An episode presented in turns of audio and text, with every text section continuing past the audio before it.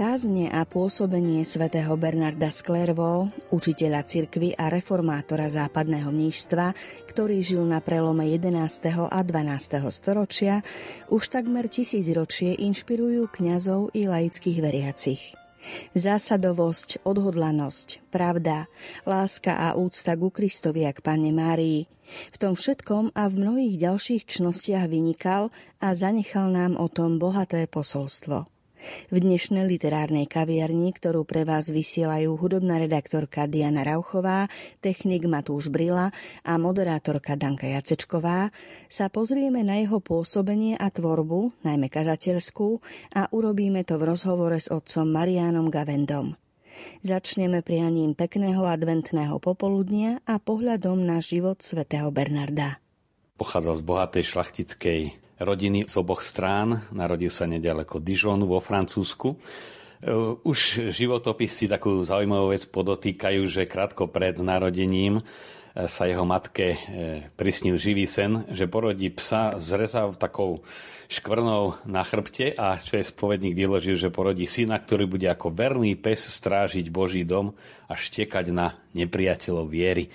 No k tomu hneď by som aj dodal také zovšeobecnenie, čo sa týka snov a hlavne v legendách, životopisoch svety. Obyčajne ten význam sa pripisuje až neskoršie a výklad je prispôsobený alebo je na tej úrovni, aký je človek, ktorý ten sen vyklada. Preto je veľmi dôležité, a to platí aj o Svetom písme, čo budeme ešte v súvisle so Svetým Bernardom hovoriť, pri týchto alegóriách, kto tú alegóriu vytvára, teda svetosť toho človeka, lebo akýkoľvek symbol si e, človek žijúci duchovne vysvetlí duchovne a niekto dokonca vulgárne. Takže e, tu je dôležité práve to vnútorné rozpoloženie toho, kto výklad robí, alebo duchovné rozpoloženie. V živote svätého Bernarda hrá veľkú rolu jeho matka, eh, ku ktorej mal blízky a veľmi hlboký citový vzťah, aj veľmi ťažko prežívali jej smrť a práve tam nastáva taký posun, že svoju matku vidí v Pane Márii. To je niečo podobné, ako sme mohli vidieť u Karola Vojtilu, Jana Pavla II., že práve tým, že stratil matku, stratil aj otca, súrodencov, tak eh, tú potrebu pozemskej matky, aj tej nehy materinskej opory, ochrany nachádza v Pane Márii. Psychológovia by možno hovorili, že to len nejaká lacná projekcia, že si premietol potrebu matky, ale my vieme z náboženského pohľadu, že to nie je nejaká len projekcia, ktorú si ja vytváram v svojej mysli, ale tá Panna Mária ako matka objektívne existuje. A toto je práve kľúčom e, k pochopeniu mnohých aj kázaní e, svätého Bernarda. Má krásne kázne o Pane Márii, aj sa považuje za takého veľkého marianského kazateľa. Tu vidíme, a je to aj aktualizácia na súčasnosť, akú dôležitú rolu pre celý nasledujúci vývoj hrá matka alebo hrajú rodičia v živote dieťaťa. To, či u Jana Boska, jeho matka Margita, eh, alebo u mnohých iných svetých, keby sme išli do hĺbky aj u pána Ježiša Eh, aj ako dieťa, ako chlapec, tak tam bola prítomná jeho matka, ktorá, pri ktorej rástol, ku ktorého má vzťah, samozrejme zase ten mužský vzor vo svetom Jozefovi. No a potom eh, tie veľké veci cez malých ľudí, pretože svätý Bernard eh, vyštudoval, vychodil kláštornú školu, kde sa mu zapáčil reholný život a on sa chcel tak pozvolne naň pripraviť na pánstve svojho otca, kde združil ešte ďalších asi 30 mladých chlapcov, ktorí chceli vstúpiť do benediktínskeho kláštora a tam sa takou veľkou horlivosťou pripravovali na tento vstup. A tu už vidíme, ako sa svätého Bernarda už v mladom veku zmocňuje Duch Svetý. Obnova cirkvi prichádza z Ducha Svetého rôznym spôsobom, niekedy veľkým pápežom, ktorý ozaj udá taký nový dých v živote cirkvi a my sme to mohli vidieť, že tých pápežov sme mali veľkých za celé posledné storočie. No ale dosť často je to práve tá obnova z dola, že to je niekto tichý, tak ako svätý Benedikt, vlastne predchodca svätého Bernarda, aj duchovný, duchovný otec, tiež ako mladý mladý chlapec, mladý muž, 24-ročný odchádza z Ríma, kde má slubnú kariéru a celá tá obnova a budúcnosť Európy vlastne e, nastáva tam v tej jaskinke e, nad Subiakom, kde prežíva úžasne hlboký život s Bohom. A až potom prichádza to, to veľké poslanie, ktoré plnia jeho mnísia, to množstvo kláštorov, ktoré sa šíria už počas svätého Benedikta. U svätého Bernarda vidíme paralelu, pretože už ako mladý mních bol poslaný e, do oblasti Klervo, jasné údolie by sa to mohlo preložiť, aby aj so skupinou mníchov, spolubratov, tam vytvoril nový kláštor.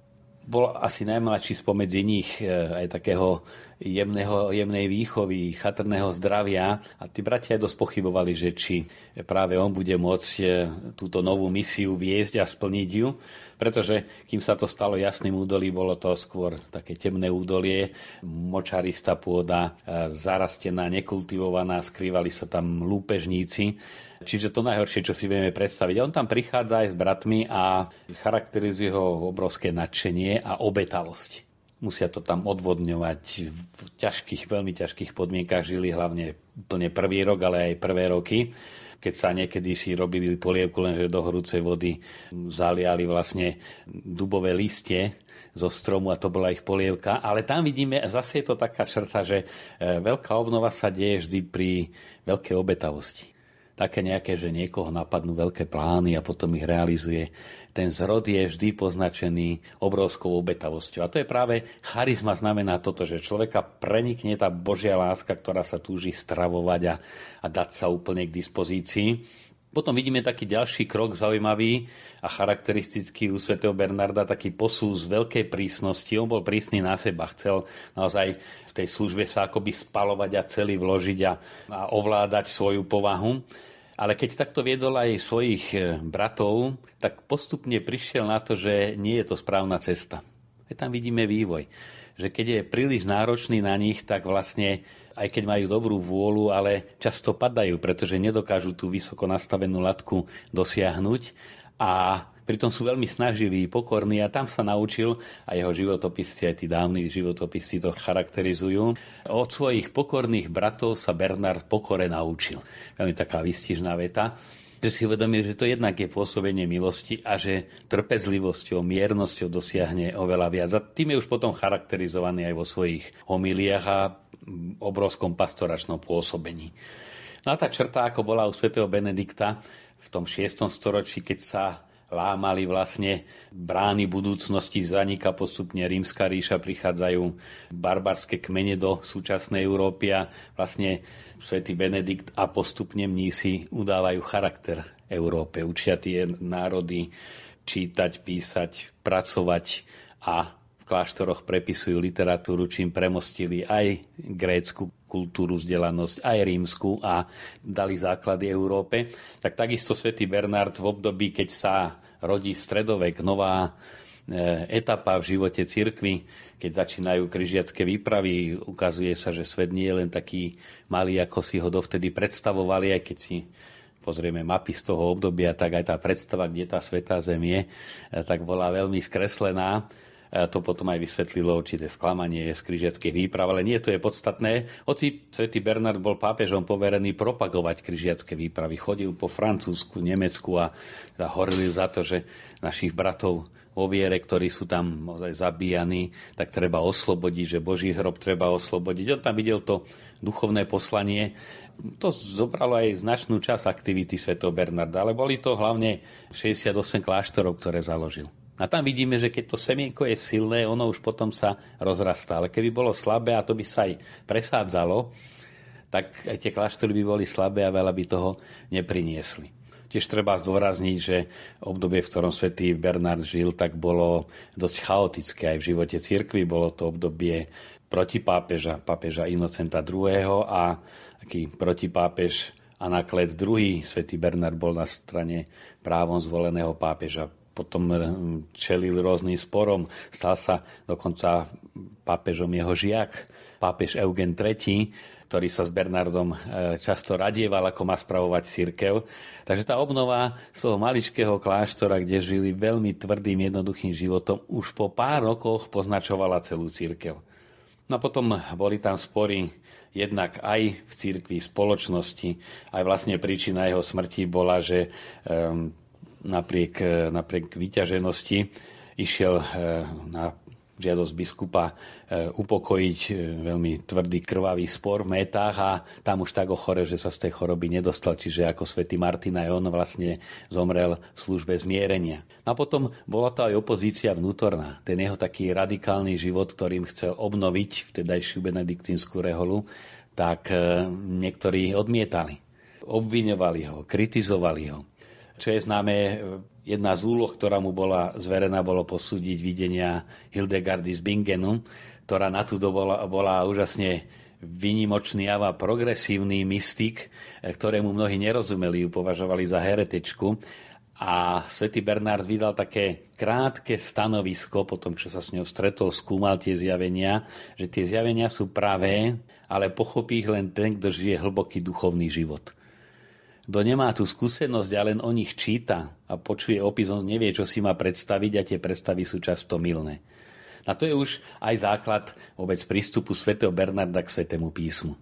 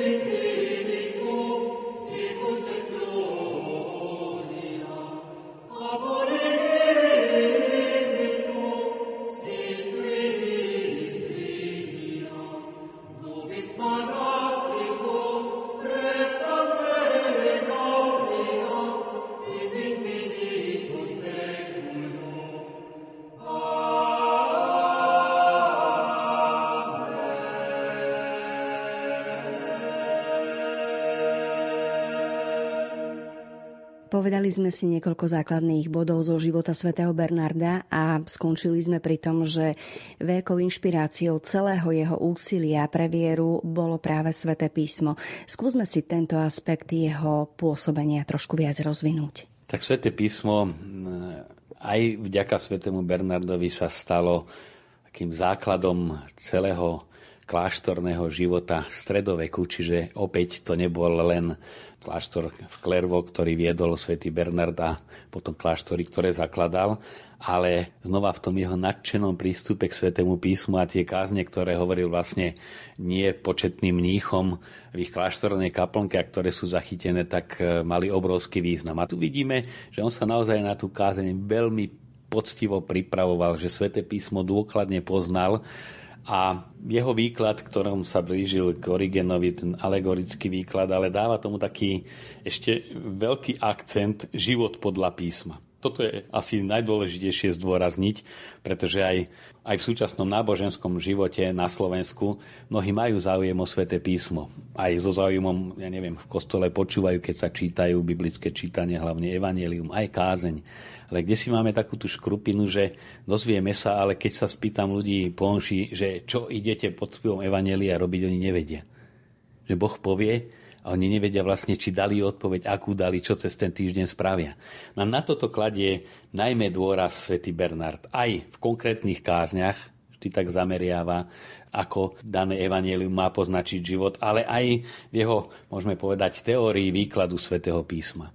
Predtým sa aj v neskôršej skolastike, ktorú on považoval za dosť nebezpečnú, eh, hoci sa stala vlastne charakteristikou ranného stredoveku a potom poznačila dejiny cirkvi, ale tam videl riziko intelektualizmu. Že všetko pomenujeme, zadefinujeme, paragraf ABC, čo je veľmi dobré, ale ten duch svetý sa z toho svetého písma vytratí. No on zdôrazňoval, že ani nie je možná exegéza bez toho, že by sme hľadali, čo Boh cez ten text chce povedať e, tým, ktorí ho počúvajú. Kázanie a exegéza e, je u svätého Bernarda nerozlučne spojená. Sú to spojené nádoby. Nemožno kázať bez exegézy, teda aj študovania a snahy pochopiť, čo je v tom svetom písme napísané.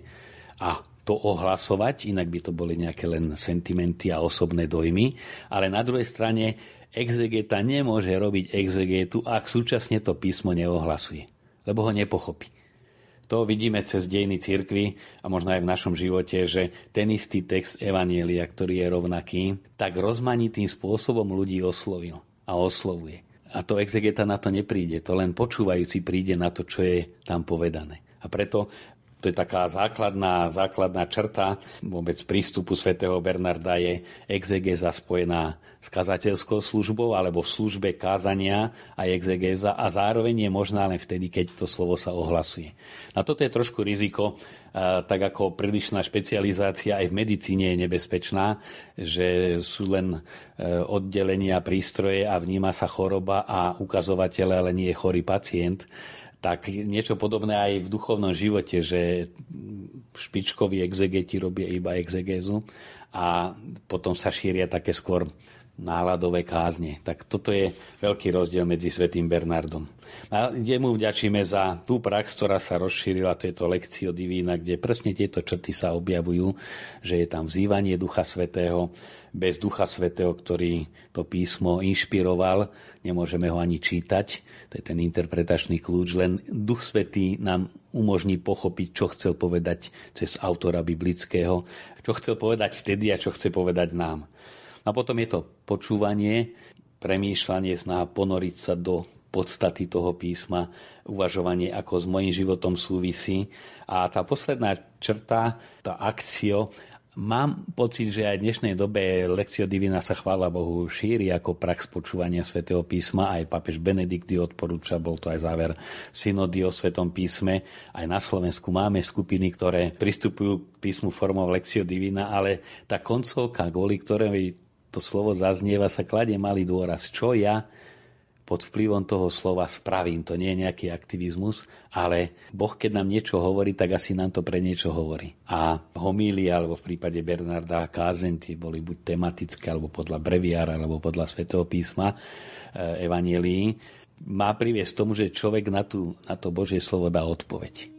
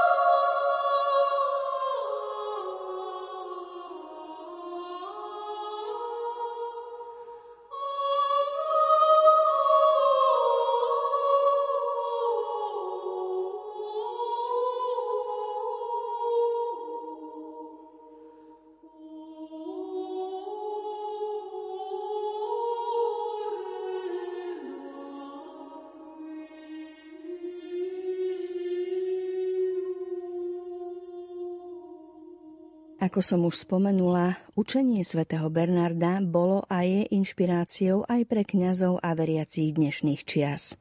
Venoval sa mu aj dnes už emeritný pápež Benedikt XVI na jednej z generálnych audiencií za svojho aktívneho pôsobenia.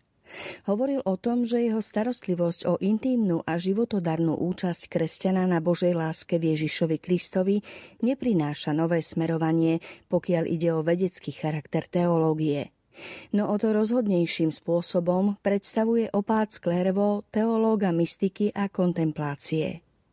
Iba Ježiš, tvrdí rozhodne Bernard, stojac pred zložitými dialektickými argumentáciami svojej doby. Iba Ježiš je medom v ústach, piesňou v ušiach, jasotom v srdci.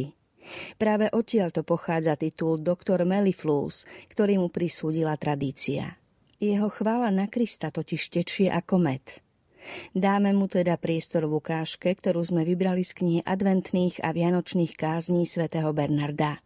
A aby sme potom nerušili doznenie jeho slov, tak sa z literárnej kaviarne rozlúčime už teraz. Za pozornosť vám ďakujú hudobná redaktorka Diana Rauchová, technik Matúš Brila a moderátorka Danka Jacečková. Úrivok vám prečíta Martin Čajgalík. Dans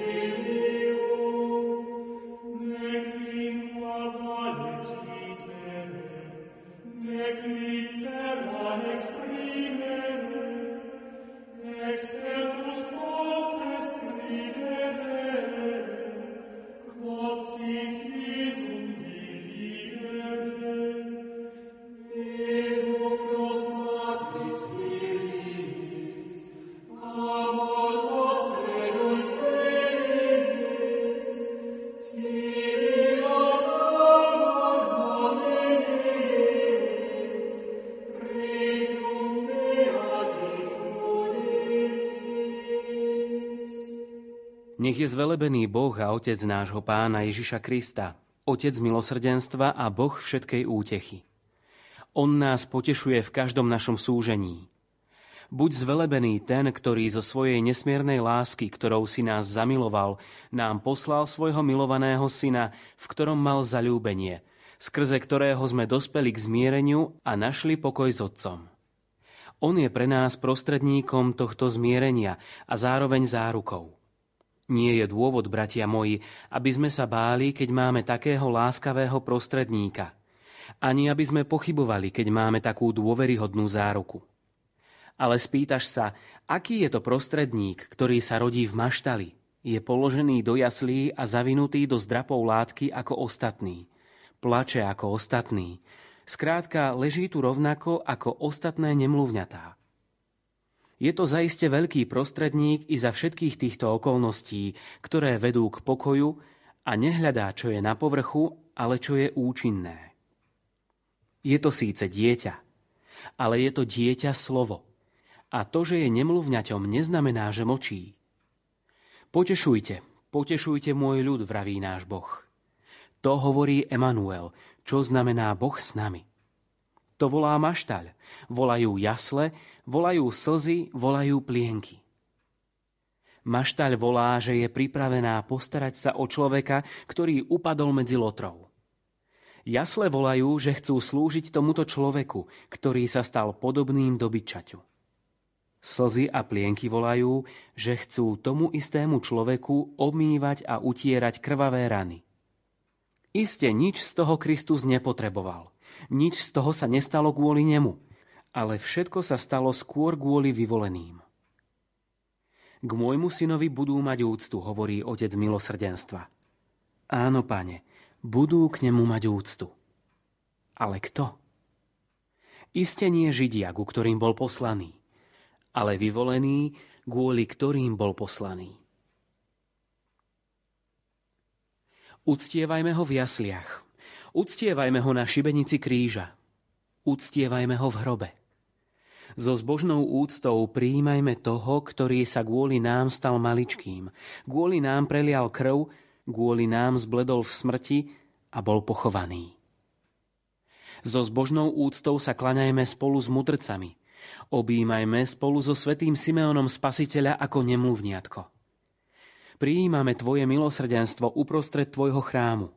On je predsa ten, o ktorom čítame Milosrdenstvo pánovo je od väčšnosti až na väčnosť. A čo je rovnako väčné ako Otec, ak nie Syn a Duch Svetý? Či jeden alebo druhý nie sú ani tak milosrdní, ako skôr samým milosrdenstvom. Veď Otec je milosrdenstvo a tak títo traja sú jedno milosrdenstvo. Tak ako jedno bytie, jedna múdrosť, jedno božstvo, jedna velebnosť. A kto by nevidel, že keď je Boh nazývaný Otcom milosrdenstva, znamená to, že je tým istým menom označovaný i syn. Právom sa nazýva Otcom milosrdenstva, pretože je mu vlastné zľutovať sa a odpúšťať.